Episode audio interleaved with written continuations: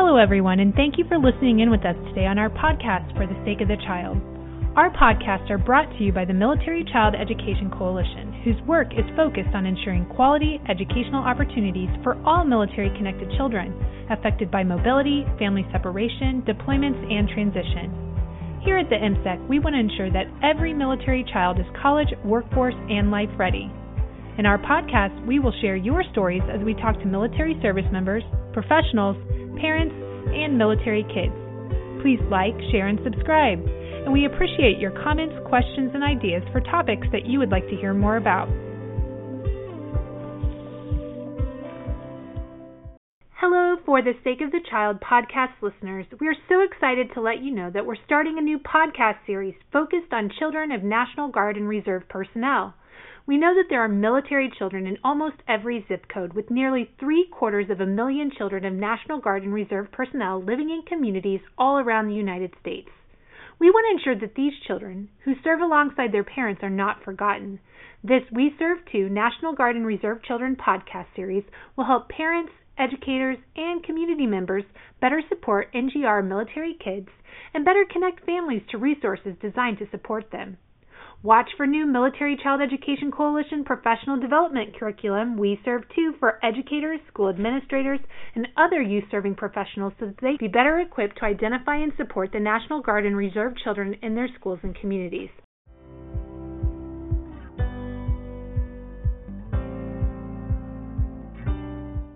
Welcome, everyone, to our podcast for the sake of the child. My name is Susan Sellers, and I'm a spouse of an active duty service member, parent to three military kids, parent to parent educator, and now a podcast host at the Military Child Education Coalition. Today we're going to talk about National Guard and Reserve connected children, and with me is Dr. Carolyn Davis. Dr. Carolyn Davis has worked in the field of education as a school counselor in Sevier County for the past 18 years. She's been a military spouse for the past 24 years and has a passion for working with military connected students. Dr. Davis served on the AIM High Tennessee Steering Committee advising on issues affecting military students, and additionally, she served as the Military Family Education Liaison for the state of Tennessee, working in conjunction with the Military Interstate Compact Commission. The role of the Military Family Education Liaison is to assist military families with school transition issues and relocating moves from state to state. She advocates for both the state and the national level on issues affecting military children and their families. She also has served as the adjunct faculty member for Carson Newman University, where she has earned her master's in EDS from Lincoln Memorial University and also her doctorate in educational leadership and supervision from Liberty University. Carolyn, thank you so much for joining us today. Thank you so much for letting me speak with you today. So, as we can tell from your bio, you definitely have a connection being a military spouse with the military. But how did you become involved with the National Guard and Reserve families?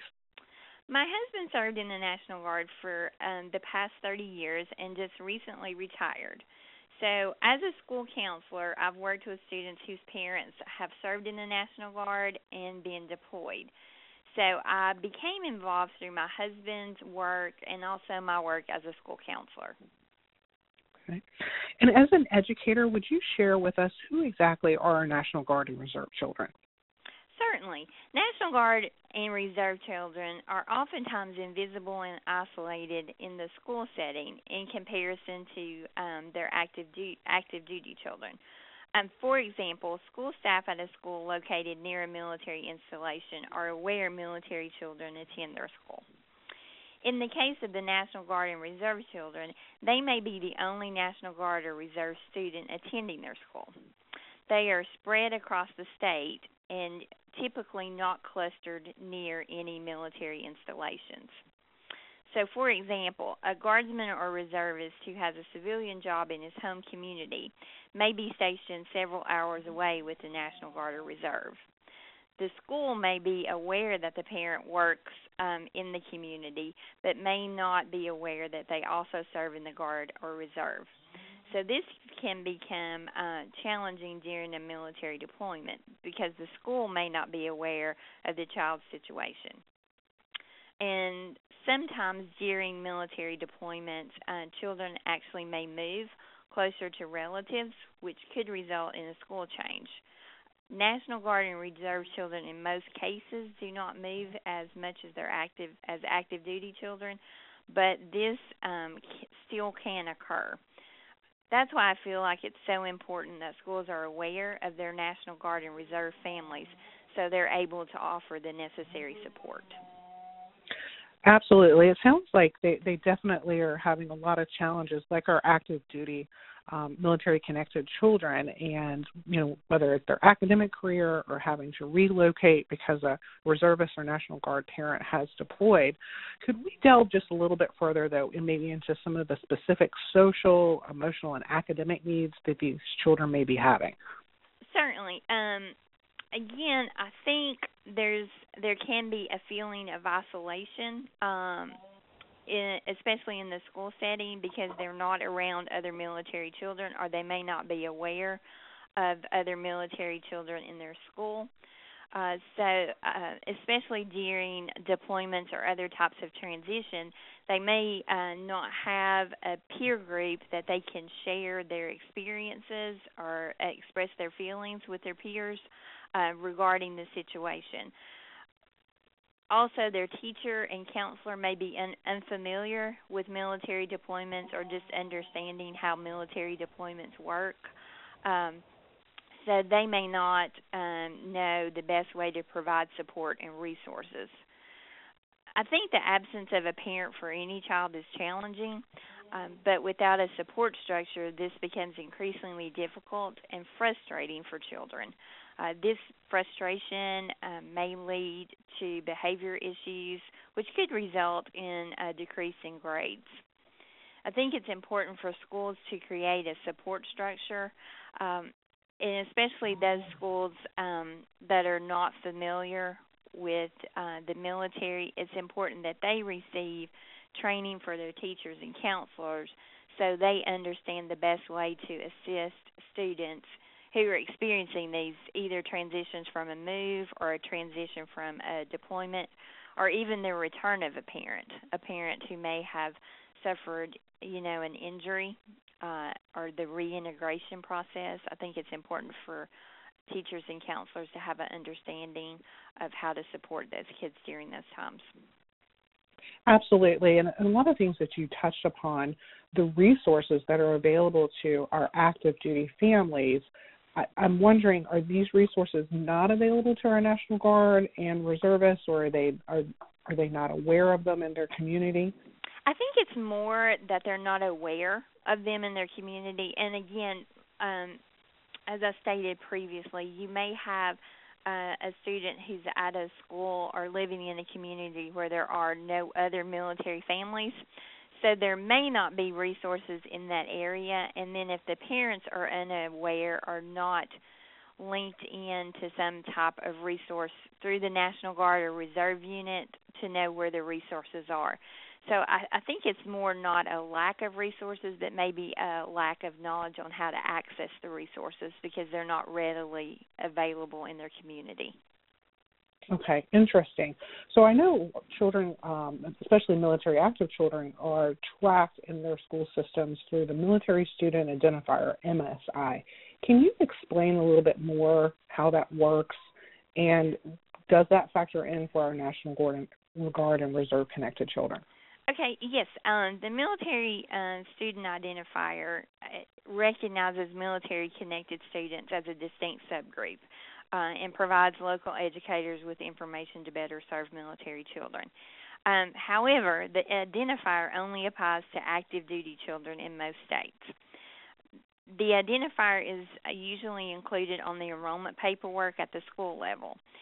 Tennessee did include the National Guard and Reserve uh, in their military student identifier, and there are some other states that have included the National Guard and Reserve. Um, but again, however, not all states have included the National Guard or Reserve um, in that identifier. So um, I I strongly believe the military student identifier provides um, the local school, school district very valuable information for school personnel to know who their military children are, um, especially on a district level where students attend school and even at that local school it helps the teacher and the counselor to know which students are um, have parents who are serving in the military through the national guard or reserve um, because we all know that the the kids don't come to school wearing the uniform. So when they walk in the door, they look like everyone else. So without some type of identifier or some type of knowledge, it's very hard for teachers and counselors and other uh, school personnel to know if that child is a military, you know, child. Absolutely, and it sounds like for the reserve and national guard connected children, the first the first thing is to to find them to to help their community know that they're there and, and a part of it so that they can start to get educated to uh, understand you know their unique i guess life mm-hmm. and what resources that they can avail them um, during particular times whether it's training or drill or deployment so what would be your the biggest takeaways from your experience as an educator and working with aim high and also working with the uh, MIC3, the Military Interstate Compact Commission. What would be your biggest takeaways you'd like our listeners to know about our National Guard and Reserve children? Well, I believe, as you stated earlier, I believe recognition is the first step. Um, realizing that you have military connected kids uh, attending your school. And um, a couple of years ago, I did a presentation at my local school board uh, for April for Month of the Military Child, and I had some demographic information. And we are a um, my school district is located in Sevier County, so if anyone's familiar with the Gatlinburg, Pigeon Forge area, or Dollywood, we are very much a like tourist-driven county with a high transition rate of people coming in looking for employment, and, and uh, we're not located near any type of military installation. So um, during my presentation, when I talked about how many military connected students we had in our county, which included active duty, it included Coast Guard, and it included the National Guard and Reserve, my superintendent um, came up to me afterwards and he said, I had no idea that these children were in our schools. And then the next question, of course, is where are they? Which schools are they in?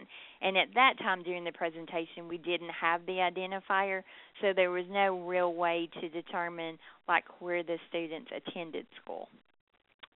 Um, so again, I think that recognition is the first step because I do feel like schools want to provide this support um, to those students it's again a lack of knowledge or a lack of understanding of the resources that are out there to help them provide that support.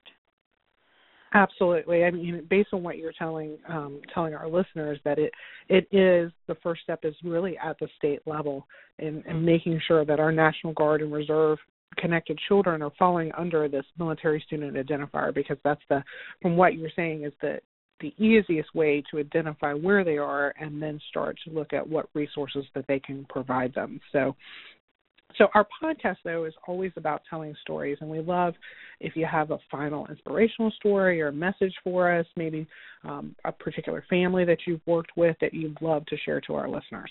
I, yes, I actually do have a story. Um, this is probably this story is really what ignited my passion about recognizing and supporting National Guard and Reserve children.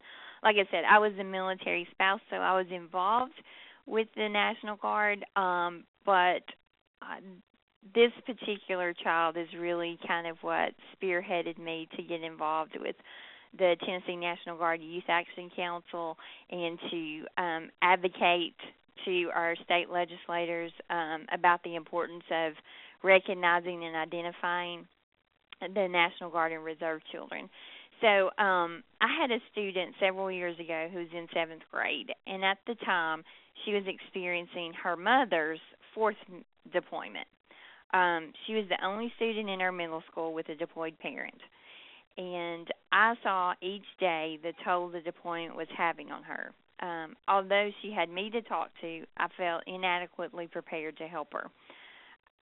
Uh, I had experienced a military deployment, uh, actually several deployments, but our experiences were vastly different.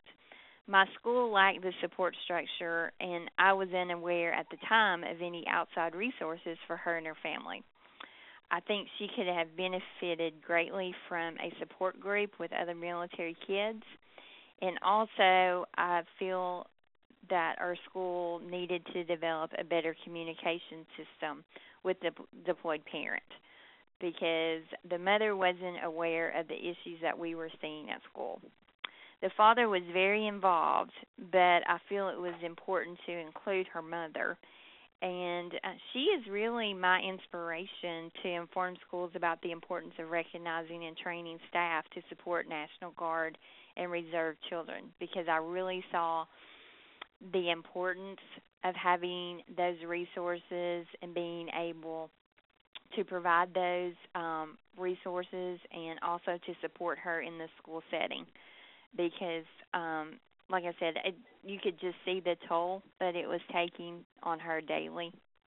Um you know, just not being able um to share her experiences or talk to other kids who were kind of experiencing the thing the same thing that she was experiencing because all her friends they were going home to like a two parent home um and her life was you know just very disrupted because mom wasn't at home dad was working um she had other siblings you know dad was taking on uh both parent roles.